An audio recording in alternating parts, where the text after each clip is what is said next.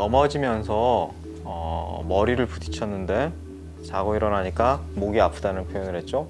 어, 그런 경우에는 대부분 어, 평소에 목 근육이 단련이 안 돼 있기 때문에 넘어지면서 head 자체가 크게 흔들린 경우죠.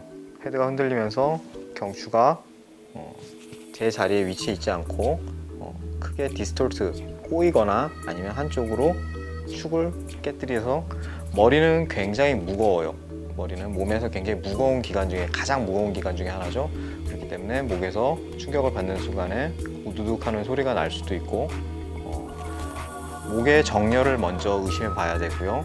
그럴 때는 정형외과에 가서 엑스레이를 찍어보고 목이 어, 스트레이튼 일자목이 아닌가 혹은 한쪽으로 정렬이 깨져서 목의 축이 깨져 있지 않은가 이런 것을 확인해 보는 게 좋고요.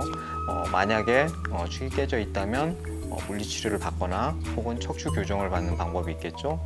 어, 그렇지 않은 경우도 많이 있어요.